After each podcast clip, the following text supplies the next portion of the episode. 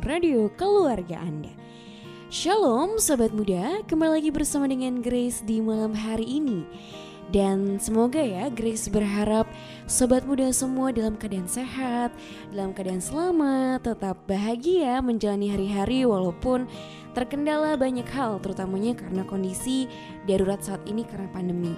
Nah di malam hari ini Grace dan juga hari ini ada Kak Iko. Halo Kak Iko.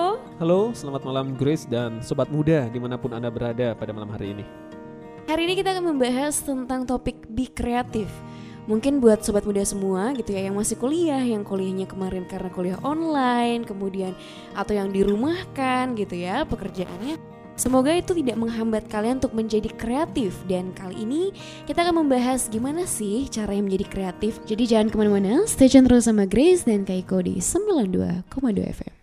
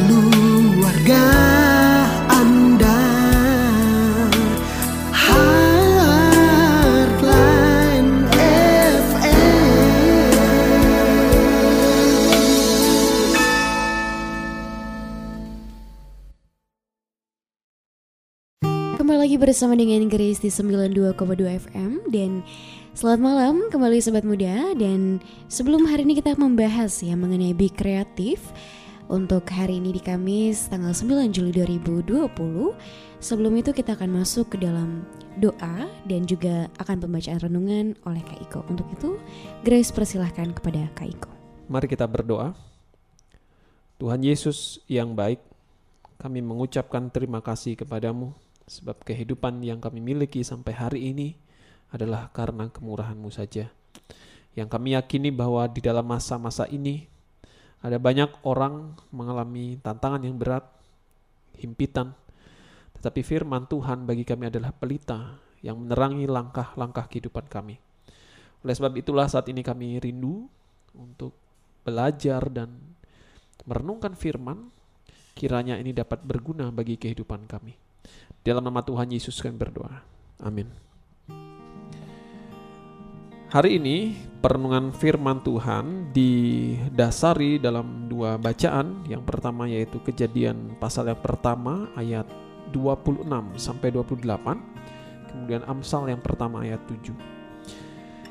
Berfirmanlah Allah, baiklah kita menjadikan manusia menurut gambar dan rupa kita supaya mereka berkuasa atas ikan-ikan di laut dan burung-burung di udara, dan atas ternak dan atas seluruh bumi, dan atas segala binatang melata yang merayap di bumi.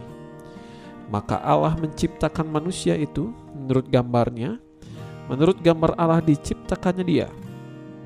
Laki-laki dan perempuan diciptakannya mereka. Allah memberkati mereka, lalu Allah berfirman kepada mereka, Beranak cuculah dan bertambah banyak, penuhilah bumi, dan taklukkanlah itu, Berkuasalah atas ikan-ikan di laut dan burung-burung di udara dan segala binatang yang merayap di bumi. Takut akan Tuhan adalah permulaan pengetahuan, tetapi orang bodoh menghina hikmat dan didikan. Demikianlah pembacaan firman Tuhan. Kita berbahagia kalau firman ini sungguh kita pelihara di dalam kehidupan sehari-hari. Sobat muda, All Things Bright and Beautiful adalah tema yang akan menemani sobat muda dalam siaran bulan ini. Mungkinkah segala sesuatu menjadi cerah dan indah di pandemi ini atau sebaliknya? Segala sesuatu menjadi kacau balau dan kelabu. Coba kita lihat ke belakang.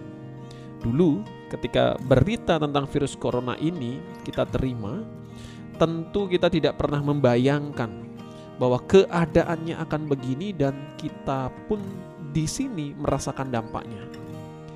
Saat itu kita masih tenang saja dan beraktivitas normal sambil sedikit pongah membanggakan imunitas orang Indonesia yang katanya lebih kuat dari yang lain. Saya yakin itu hanya joke saja. Barulah setelah didapati virus itu menjangkiti orang Indonesia, pemerintah mengambil tindakan cepat. Tempat-tempat seperti sekolah, perkantoran, dan rumah ibadah tutup. Pariwisata berhenti, Bali menjadi sepi. Akibatnya adalah usia produktif dirumahkan, belajar dan bekerja. Seminar-seminar dilakukan dari rumah. Nongkrong, berwisata untuk sementara tidak boleh dilakukan.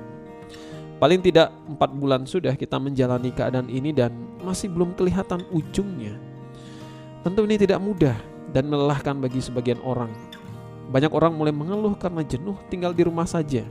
Mungkin engkau dan saya pun merasakannya. Kondisi stres meningkat selama masa pandemi karena khawatir tertular COVID-19, risau masalah finansial, pekerjaan, masa depan, dan kondisi setelah pandemi. Pandemi membuat kita banyak memiliki waktu lengang yang mungkin tidak kita miliki dalam situasi normal. Keadaan ini bisa jadi peluang emas untuk munculnya ide-ide baru, bakat yang terpendam, penemuan-penemuan baru. Contohnya adalah Isaac Newton yang menemukan teori gravitasi justru ketika dia work from home karena saat itu sedang terjadi wabah besar di London. Dari jendela kamarnya ia melihat sebuah apel yang jatuh dari pohonnya dan itulah yang menginspirasi dia menemukan teori gravitasi. Ini menjadi bukti bahwa keterbatasan gerak tidak menghalangi manusia untuk berdaya cipta. Dan tidak hanya Isaac Newton, kita pun di sini saat ini punya kemampuan berdaya cipta atau menjadi kreatif. Kemampuan itu kita dapat dari Allah sendiri. Sebab Allah yang kita sembah adalah Allah yang kreatif tanpa batas. Ia menciptakan dari perkataan dan perbuatan tangannya, termasuk kita, diciptakan menurut gambar Allah. Karena kita serupa dengan Allah sang sumber kreativitas, maka benih-benih daya cipta itu juga sebenarnya ada dalam diri setiap orang. Itulah yang kita yakini. Karena benih-benih daya cipta itu ada pada diri kita, maka Allah memberi perintah yang pertama pada manusia untuk menjaga hewan-hewan dan mengusahakan ladang demi keberlangsungan hidup. Inilah yang pertama yang perlu disadari supaya jangan ada orang yang merasa minder atau rendah diri, merasa bukan orang yang kreatif. Yang kedua, pertanyaannya adalah benih sudah ada, lalu bagaimana mengembangkannya? Inilah tugas manusia. Saya merenungkan paling tidak ada beberapa hal. Yang pertama acceptance atau penerimaan. Lawan katanya adalah denial atau penolakan. Proses penolakan itu ditandai dengan keluhan tentang keadaan, kekecewaan karena harapan berbeda dari kenyataan, hingga berujung pada stres atau depresi. Dalam keadaan penolakan ini, pikiran akan dipenuhi dengan hal-hal yang tidak produktif, sehingga tidak ada kesempatan kita berdaya cipta. Sebaliknya dengan penerimaan, acceptance, kita belajar berdamai dengan keadaan sambil terus memotivasi diri bahwa kita mampu dan ini pasti akan berlalu. Akibatnya adalah hati kita menjadi lebih tenang, pikiran menjadi jernih melihat bahwa pandemi ini adalah peluang bagi kita untuk berdaya cipta.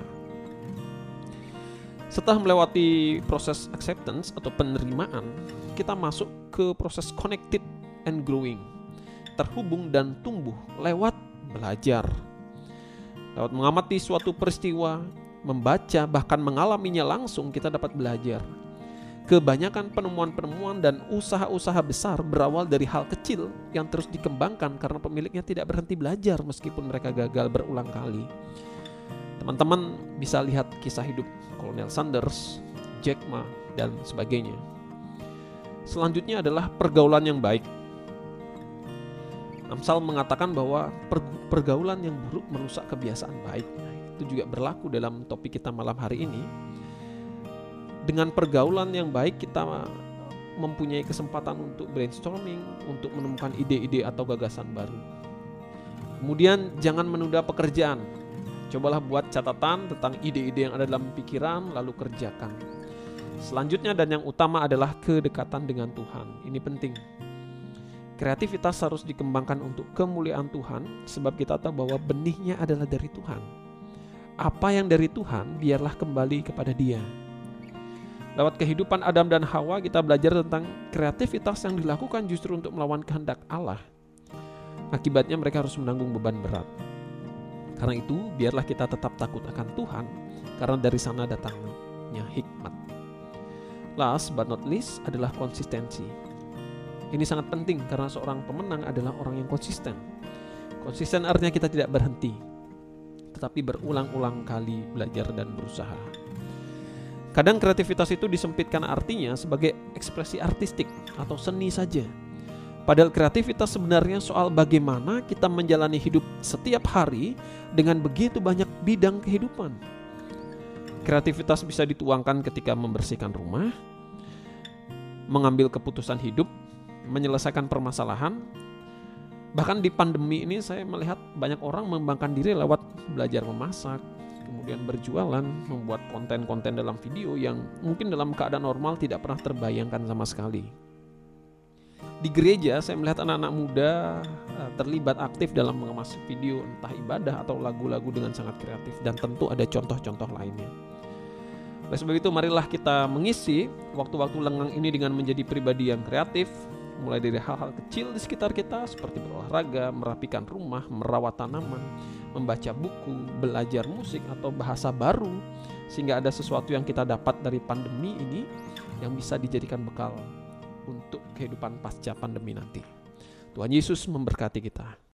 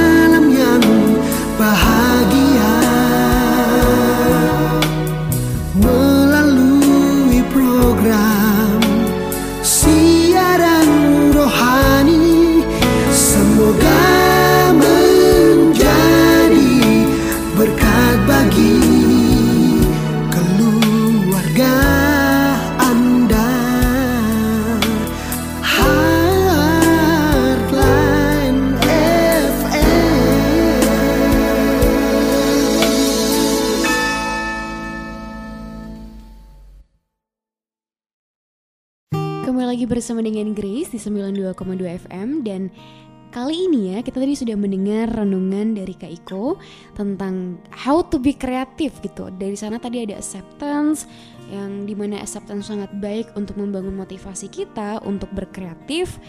Kemudian ada denial, gimana kita harus sebenarnya menghindari ya keberadaan itu untuk mengeluh atau terlalu berkeluh kesah mungkin tidak masalah sekali dua kali ya untuk melegakan pikiran tapi kalau terlalu sering sepertinya tidak baik juga dan juga pentingnya konsistensi nah untuk masuk ke diskusi kita yang pertama Grace ada satu pertanyaan nih buat Kaiko ini mungkin sering juga ya relate ke keadaan Grace karena kita sebenarnya secara pribadi atau personal pasti punya banyak ide, punya banyak uh, mungkin bakat gitu ya atau talenta yang Tuhan beri. Cuman terkadang nih Kaiko, anak muda tuh sering sekali takut untuk gagal. Karena salah satu motivasi dari anak muda untuk bisa mengelola ide atau mengelola bakat tuh adalah mereka tuh ingin acceptance. Mereka ingin berhasil dan lingkungan menerima. Wah kamu hebat banget, pinter banget nari, pinter banget nyanyi ide-ide kamu bagus itu salah satu sebenarnya motivasi anak muda ya kalau menurut Grace untuk pada akhirnya mengembangkan ide gitu. Nah, kalau menurut Kak Eko sendiri, gimana sih caranya anak muda nih terkhususnya melawan ketakutan untuk gagal? Mungkin Kak Eko bisa sedikit beri tangkap. Terima kasih Grace. Kalau kita berbicara tentang be kreatif, berarti kita berbicara tentang berdaya cipta, entah itu ide-ide, pemikiran, atau gagasan Nah, dalam kita berdaya cipta tidak ditutup kemungkinan bahwa sekali, dua kali atau berkali-kali kita akan mengalami kegagalan. Itu adalah suatu proses yang harus dijalani. Tetapi paling tidak ada uh, dua respon yang bisa kita lihat menghadapi sebuah kegagalan. Yang pertama adalah menyerah terhadap kegagalan itu dan berhenti berusaha anggaplah e, contoh sederhana ketika kita belajar mengemudi, kemudian suatu ketika dalam proses belajar itu kita mengalami kecelakaan misalkan yang membuat kita trauma dan akhirnya berhenti untuk belajar mengemudi. Maka hasil akhirnya adalah kita tidak akan pernah mengemudi bukan? Ini adalah respon yang pertama. Tetapi respon yang kedua adalah acceptance, yaitu menerima keadaan bahwa kita ini adalah manusia yang terbatas, penuh dengan kelemahan. Gagal sekali dua kali adalah hal yang biasa. Kita ambil contoh lah misalkan eh, cerita-cerita yang sering diperdengarkan tentang Colonel Sanders, bagaimana dia membangun kerajaannya dan ia baru berhasil di usia yang keberapa ya? 60-an atau 70-an tahun. Bisa kita bayangkan dari usia muda ia mengalami kegagalan. Anda ia berhenti pada saat muda, tentu dia tidak bisa membangun kerajaannya seperti yang bisa kita nikmati sekarang. Hanya untuk sampai di tahap menerima kegagalan itu membutuhkan proses yang panjang. Yang pertama adalah kita harus kembali kepada fokus atau tujuan kita. Kita harus tahu apa yang ingin kita capai di depan. Itu yang pertama. Kemudian yang kedua, kita tidak boleh berhenti belajar. Jadi proses belajar itu adalah proses yang terus-menerus. Seperti itu ada bilang long life education ya. Selama kita hidup, kita terus belajar. Kadang kita gagal, tetapi kembali kita belajar. Selanjutnya adalah kawan atau pergaulan yang baik. Kadang kita tidak bisa mengatasi masalah sendiri. Kadang kegagalan mem membuat hidup kita menjadi kelabu seolah-olah udah tidak ada harapan lagi di depan. Oleh sebab itu kita butuh input-input yang positif. Selain kita memotivasi diri, kita butuh input-input yang positif, motivasi-motivasi yang baik dari siapa? Dari kawan, dari keluarga. Oleh sebab itu perlu membangun link lewat pergaulan, lewat berteman dan sebagainya. Dan yang terakhir yang paling penting adalah konsistensi menurut saya. Jadi konsistensi adalah meskipun kamu gagal, kamu tidak berhenti, kamu akan belajar lagi, mencoba lagi setiap hari. Dan yang utama Amsal 1 ayat 7 tadi, takut akan Tuhan. Jadi begitu Grace.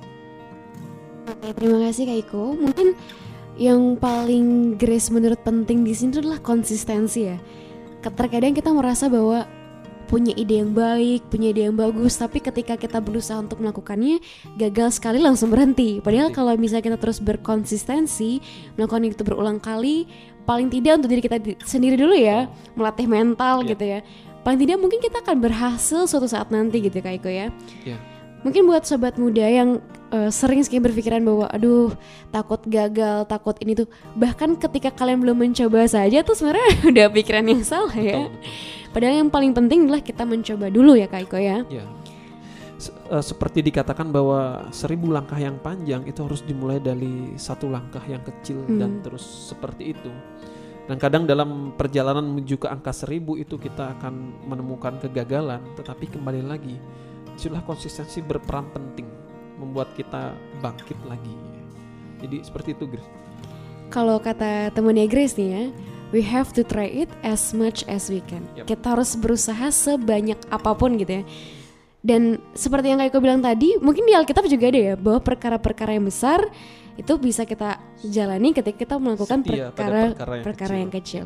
Jadi sobat muda, jangan lupa untuk selalu konsisten, jangan takut, lawan rasa takut itu dan berusaha sebanyak mungkin gitu ya. Betul. Dan sebenarnya uh, Allah pun sudah memberikan contoh-contoh yang nyata di dalam Alkitab. Selain kita juga membaca pengetahuan-pengetahuan umum tentang biografi orang yang beberapa kali gagal, kemudian dia mencoba lalu berhasil. Nah, seperti itu juga sebenarnya di Alkitab ambillah contoh Musa dan Harun ya. Ketika mereka datang ke Firaun sekali orang-orang Israel tidak dibebaskan, dua kali nggak dibebaskan sampai berapa kali? Sampai 10 kali bukan ya? Dia harus mencoba datang kepada Firaun untuk eh, bangsanya dibebaskan. Dan setelah dibebaskan pun apakah jalan ke depan mulus? Enggak juga ya. Dia menemukan tantangan, kadang dia gagal juga, tetapi dia toh dia, dia tidak berhenti dan kita lihat sekarang bahwa eh, bangsa itu sampai di tanah yang dijanjikan. Andai Musa berhenti saat itu, Anda menyerah ya. andai menyerah saat itu, mungkin ceritanya akan berbeda ya. Kira-kira Kalau gitu. kalaupun menyerah mungkin bangsa Israel tidak akan bisa pernah nyampe ya kak ya. Jadi penting sekali ya untuk sobat muda untuk percaya pada konsistensi gitu ya. Karena seperti yang kayak aku bilang tadi, konsistensi itu sebenarnya kunci terpenting ya. Ditambah dengan lingkungan yang suportif, kemudian mungkin itu um, lapisan kedua dan ketiganya ya karena kan yang paling penting adalah dalam diri kita sendiri ya kak ya iya. kalau punya lingkungan yang positif tapi kita tidak konsistensi Betul. Betul. juga tidak akan bisa melawan rasa takut Betul. akan kegagalan itu memang konsistensi itu penting tidak tidak harus selalu kita berpikir besar tetapi lewat hal-hal kecil asalkan kita rutin melakukannya itu sangat baik saya rasa. Ambillah contoh misalkan dalam pandemi ini saya berkomitmen untuk paling tidak ada satu paling tidak saya bisa menguasai bahasa asing gitu.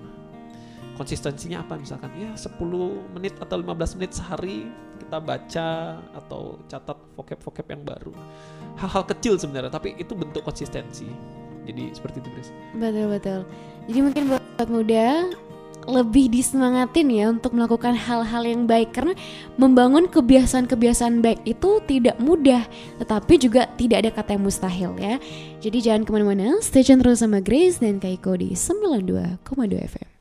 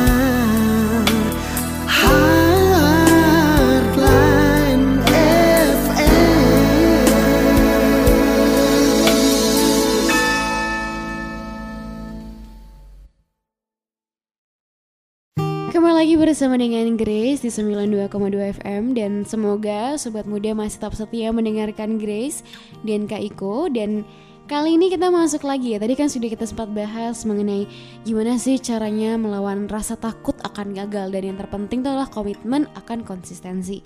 Nah sekarang nih Kak Iko kita masih udah punya komitmen udah punya konsistensi. Tadi Kak Iko sempat sebutkan kalau misalnya salah satunya itu adalah uh, kreativitas di gereja misalnya ketika anak-anak muda, pemuda itu mulai mengemas video ibadah pemuda gitu ya secara menarik gitu dengan video-video atau lagu-lagu yang kreatif.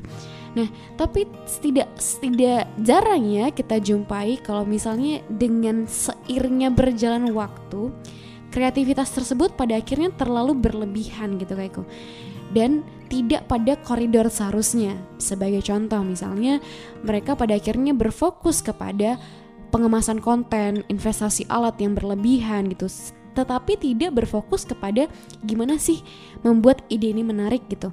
Bagaimana kepada pengembangan-pengembangan konten. Padahal kan seharusnya hal tersebut selaras ya antara pengembangan konten isi kontennya dengan pengemasan kontennya gitu. Cuman semakin lama nih tidak hanya pemuda ya sepertinya mungkin banyak juga di gereja-gereja kita melihat gereja A dengan kontennya wow keren sekali kontennya dia gitu. Ibadahnya dia keren sekali. Kita akhirnya berlomba-lomba membuat perang konten gitu. Padahal kan itu tidak esensi yang seharusnya. Nah gimana caranya supaya kreativitas ini tetap ada tetapi tetap pada koridornya Gimana menurut tanggapan Kak Iko selaku pendeta nih melihat fenomena seperti ini? Iya, di masa pandemi ini uh, seperti kita tahu kan eh, tempat-tempat ibadah ditutup ya, termasuk juga gereja. Tetapi iman uh, jemaat toh harus dipelihara.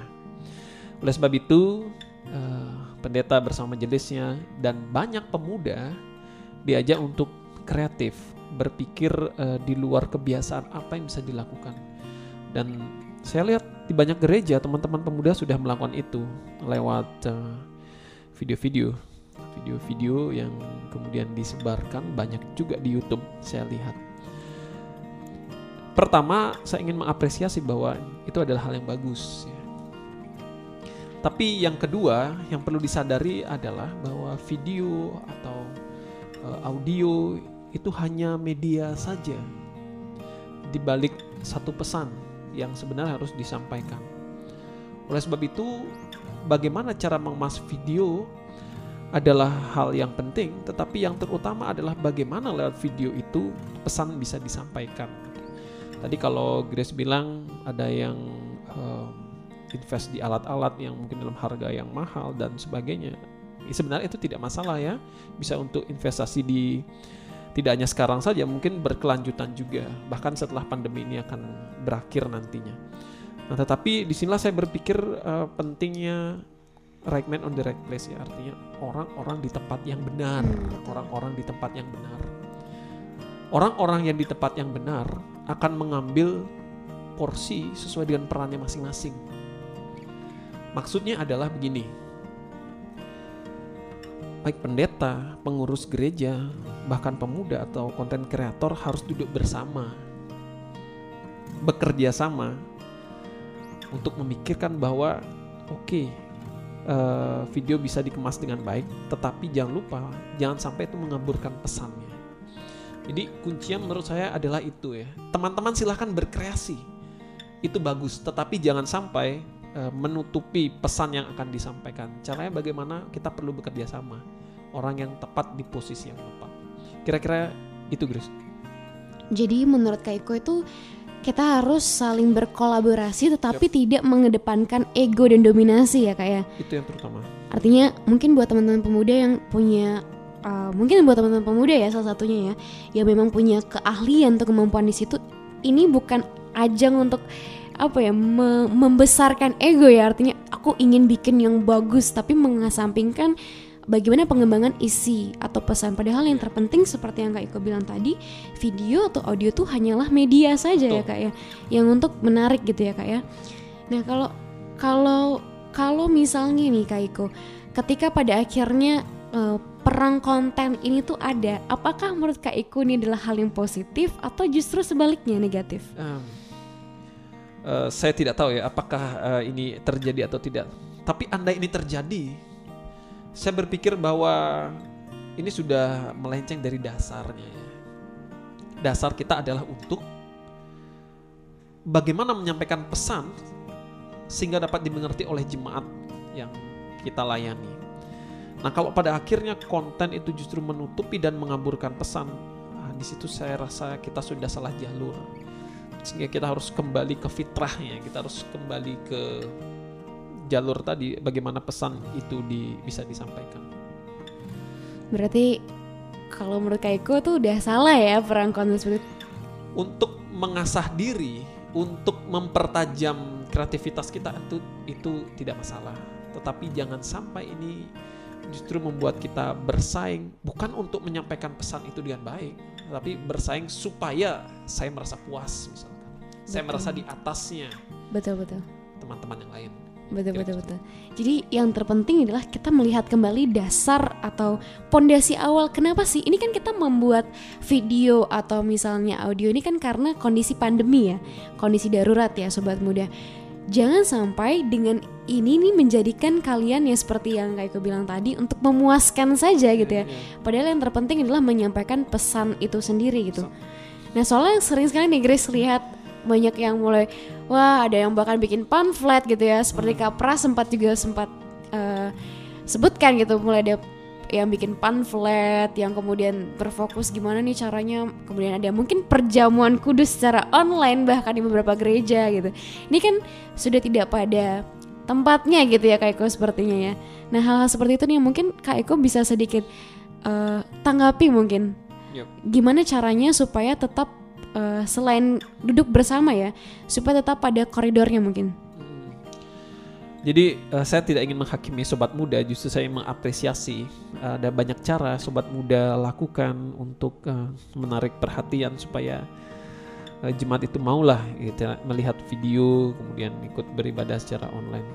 Menurut saya itu tidak masalah ya, asal masih dalam jalur-jalurnya, jangan sampai keluar batas gitu ya. Jadi kalau memang itu adalah konsumsi untuk intern ya biarlah itu untuk intern saja kan gitu kira-kira gitu Oke, berarti yang paling penting itu adalah orang-orang yang tepat ditempatkan pada tempat hmm. yang tepat ya. Mungkin buat uh, sobat muda semua yang punya permasalahan yang serupa, mungkin bisa diingatkan ya teman-teman pemudanya bahwa yep. yang terpenting adalah bukan memuaskan diri sendiri atau membuat gereja tampak lebih hebat, Yap. tapi bagaimana pesan dari firman Tuhan itu bisa Ya, tersampaikan. Satu hal yang tidak boleh dilupakan adalah evaluasi dalam setiap uh, proses dan juga konten yang dibuat. Dalam evaluasi itu bisa kita isi dengan uh, memperbaiki pengemasan, juga konten, tetapi yang terutama adalah kita bisa berefleksi. Ya, untuk siapa sebenarnya kita bekerja kan gitu? Apakah untuk diri saya yang ditinggikan atau dia yang kita beritakan Tuhan Yesus misalkan yang ditinggikan? Jadi itu penting evaluasi, mengevaluasi pengemasan, konten dan juga merefleksikan diri. Kenapa? Sebab kalau kita bekerja tapi kita tidak istirahat, mungkin kita akan lelah. Itu juga guna evaluasi dan refleksi diri. Kita perlu berdiam sejenak dan mendengar. Sebab selama ini kan kita selalu membuat sesuatu untuk didengarkan. Betul. Kita perlu juga mendengar suara Tuhan, suara teman-teman, Masukan kritik gitu ya. Wow, penting ya ini evaluasi ya. Mungkin kita sekarang mungkin bahkan sampai sekarang eh, tidak banyak ya eh, teman-teman muda mungkin yang melakukan evaluasi gitu ya bertanya menurut kalian tersampaikan gak sih firmannya? Tuh kayak s- tidak banyak yang melakukan seperti itu. Karena semua berfokus pada pembuatan pembuatan video video video dan seterusnya. Mungkin ini menjadi peluang yang baik untuk teman-teman duduk membicarakan dan saling mendengarkan apakah selama ini sudah baik sudah cukup di dalam uh, menyebarkan uh, ini kan esensi dari firman Tuhan itu sendiri gitu. Apakah sudah cukup baik dalam melakukan hal tersebut atau justru malah tidak berfokus pada hal, -hal seperti itu? Mungkin itu ya sobat muda. Yang paling penting adalah duduk mendengarkan dan saling uh, mengevaluasi dan refleksi. Bahkan dalam kegiatan bergereja saja kita punya ini ya rapat akhir tahun ada sesi treatment retreat gitu ya, semacam retreat itu. jadi kita bisa lebih tahu di mana kekurangan kita gitu ya. Nah itu dia sobat muda, kalau memang punya permasalahan seperti itu, bicarakan dan saling mendengar. Jadi jangan ke mana-mana, stay tune terus sama Grace di 92,2 FM.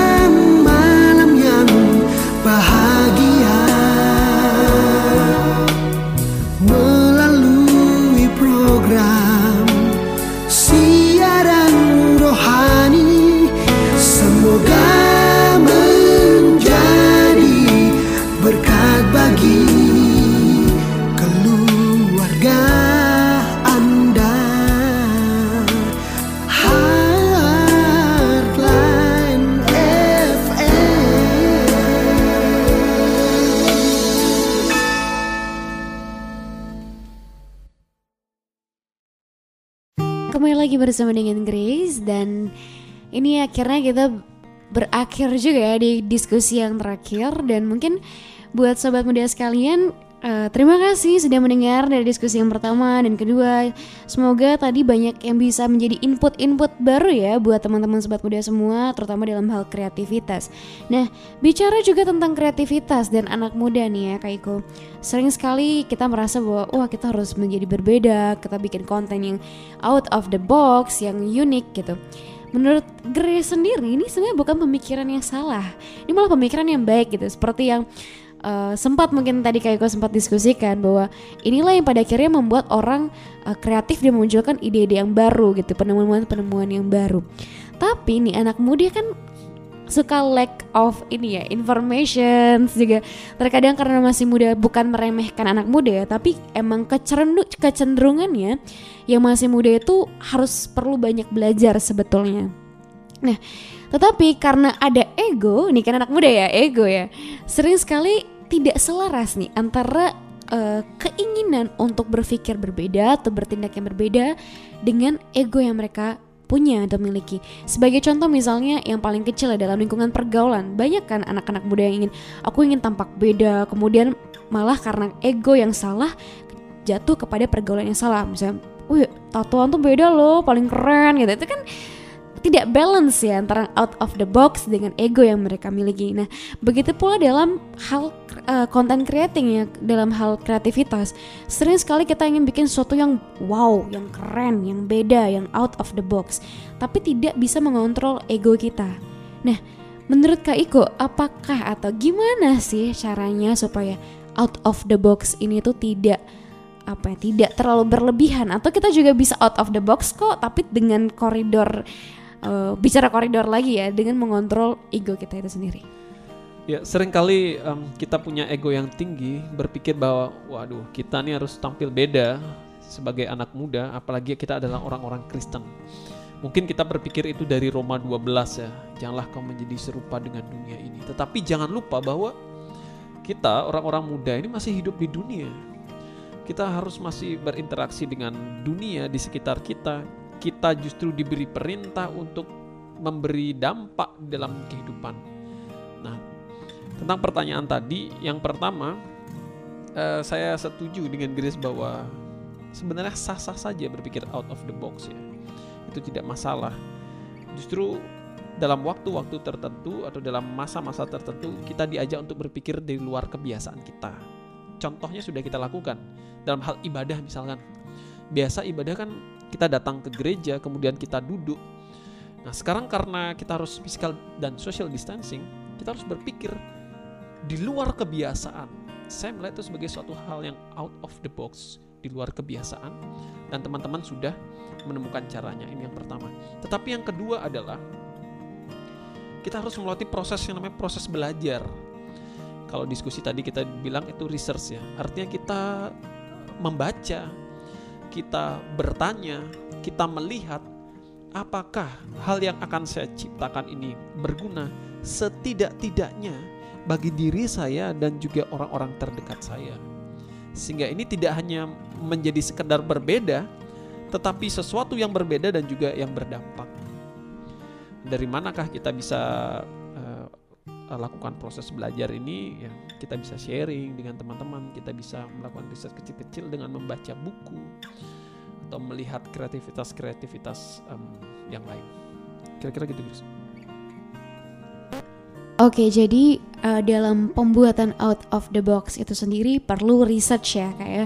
perlu banyak yeah. belajar gitu. Kalau tadi kan kayak aku sempat sebutkan tentang connect, connecting and grow yeah. and growing ya. Yeah. Mungkin kayak aku bisa jelasin sedikit tentang maksudnya growing tuh di sini tuh iya. gimana? Saya membayangkan uh, seperti pohon, uh, dia harus terhubung dulu dengan batang dan akar, kemudian dia bisa bertumbuh dan menghasilkan buah. Seperti itu juga sebenarnya kita sebagai sobat muda, pertama-tama kita perlu acceptance dulu, kita perlu terima dulu bahwa inilah keadaannya sekarang. Kita tidak bisa uh, melakukan kegiatan-kegiatan normal seperti dulu sebelum atau pra pandemi. Sekarang kita harus berpikir uh, berbeda. Kita harus menerima keadaan ini dan motivasi diri. Nah, setelah kita menerima keadaan, maka kita harus connect. Connect dengan apa? Dengan dunia sekitar kita. Bagaimana caranya? Yaitu lewat belajar. Atau tadi bahasanya research ya. Kita melakukan penelitian kecil-kecilan untuk diri sendiri. Apakah ada sesuatu yang bisa saya ciptakan tidak hanya sekedar berbeda tetapi memberi dampak nyata bagi sekitar saya. Kemudian uh, growing itu adalah masa pertumbuhan yang akhirnya adalah menghasilkan buah-buah kreativitas. Kreativitas yang tidak hanya berbeda tetapi kreativitas yang sungguh berguna bahkan membantu orang dalam menjalankan aktivitas yang sehari-hari. Seperti itu, Chris. Jadi untuk mengontrol ego, ini kan uh, antara out of the box versus ego ya. Yep di dalam mengontrol ego. Boleh seperti yang kayak gue bilang tadi sah sah saja untuk out of the box tapi dalam mengontrol ego supaya tidak terlalu besar wah aku pengen paling beda itu yang paling penting adalah kita perlu belajar gitu ya. Connecting dan juga learn gitu ya. Tadi seperti research gitu ya. Sehingga pada akhirnya kita bisa lebih matang gitu ya kayak. Jadi konsep out of the box tersebut lebih matang gitu ya. Jadi apakah ini diperlukan? Apakah ini uh, paling tidak tidak mentah gitu ya kak ya yep. nah mungkin tadi yang kak Iko sebutkan dengan growing ya bertumbuh pada akhirnya kita pun belajar mendewasakan diri dengan hal-hal seperti itu ya kak Iko yep. ya yang eh, saya renungkan adalah proses kita outputnya atau mengeluarkan sesuatu itu harus diawali dengan input dulu.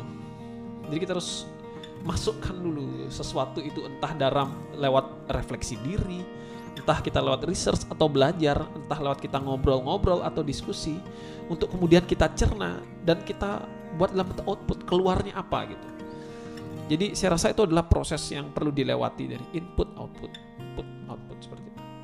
Oke, berarti yang penting itu adalah segala sesuatunya sebelum kita mau bikin sesuatu yang wow, kita perlu juga input dari orang lain. Tapi tidak, tapi bukan berarti semua harus langsung dicerna ya. Betul. Perlu proses ya, perlu difilter. Filter. Mungkin mana yang bisa diterima, Iya. mana yang sesuai, mana yang tidak sesuai atau tidak bisa diterima. Jadi, jadi di situlah prosesnya pada akhirnya out of the box tersebut akan selaras dengan ego ya, tidak satu yang egonya lebih sehingga pada akhirnya ti- tidak matang outputnya begitu ya Kak Iko ya.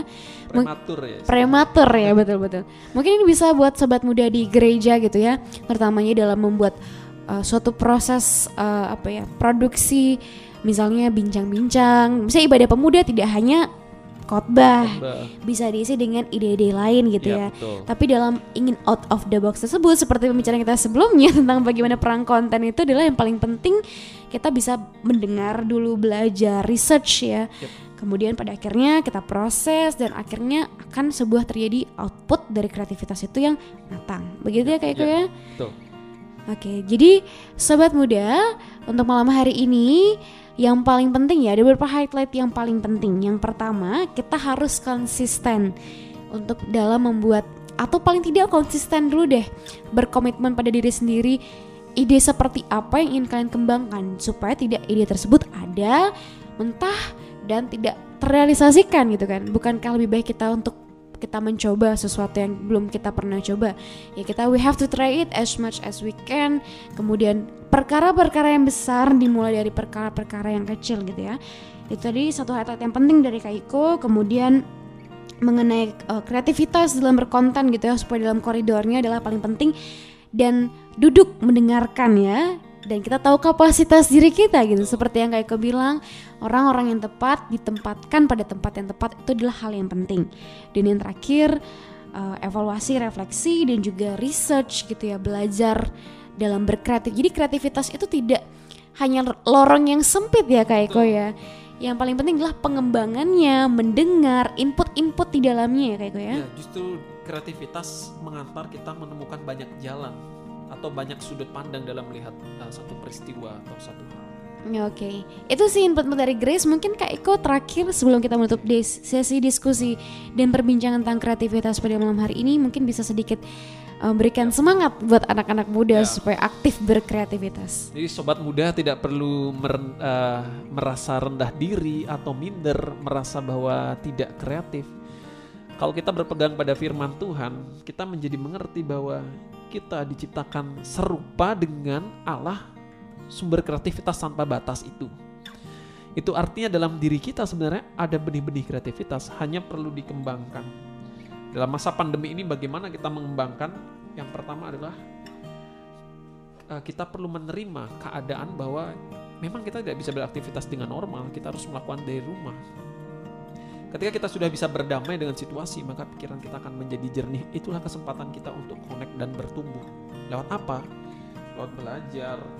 Kemudian kita uh, bergaul dengan orang-orang yang kita rasa em, bisa memberikan masukan yang positif, memberikan semangat untuk diri kita.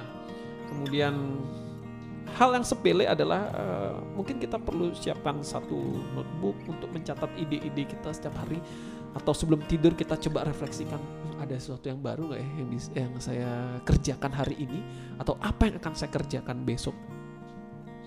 Kemudian eh, yang utama juga adalah kedekatan dengan Tuhan sebab ide atau hikmat itu datangnya dari takut akan Tuhan. ya. Kita akan yakin bahwa pengetahuan kita ini terbatas. Tapi kadang kita bisa memikirkan hal-hal di luar hal yang pernah kita pikirkan dari mana datangnya. Dalam iman kita percaya bahwa itu datangnya dari Tuhan. Dan yang terakhir, yang paling penting adalah konsistensi.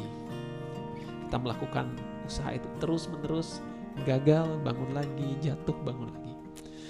Tetap semangat, selamat eh, berdaya cipta, selamat menggunakan eh, waktu-waktu luang kalian dengan kreatif. Terima kasih.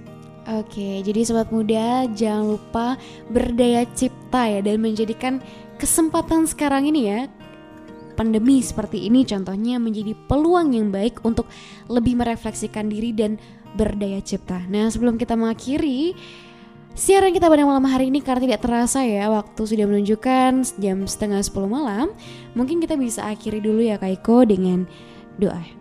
Mari kita berdoa. Bapa Sorgawi adalah pencipta kami. Bapa adalah Bapa yang penuh kreativitas, yang menciptakan kami serupa dengan gambarmu, sehingga kami tidak perlu minder atau merasa rendah diri, merasa bahwa kami tidak bisa menjadi pribadi yang kreatif. Sadarkanlah kami bahwa di dalam takut akan Tuhan ada hikmat yang menuntun kami untuk terus berdaya cipta, terutama dalam masa pandemi ini kami menggunakan waktu-waktu yang ada untuk mengembangkan diri, untuk menciptakan sesuatu yang berguna. Paling tidak bagi orang-orang di sekitar kami. Kami mendoakan sobat muda di mana pun berada pada saat ini. Apabila kami sedang uh, dalam masa berlibur di rumah kami, kalau saat ini kami sedang memikirkan untuk mencari sekolah yang tepat, kalau saat ini kami sedang dirumahkan karena kantor atau pekerjaan kami ditutup. Tuhan mengetahui isi hati kami dan sungguh ada begitu banyak orang merasakan tekanan yang berat akhir-akhir ini. Tetapi kami yakini Tuhan memelihara kami seperti engkau memelihara umatmu keluar dari Mesir dengan tiang awan dan tiang api.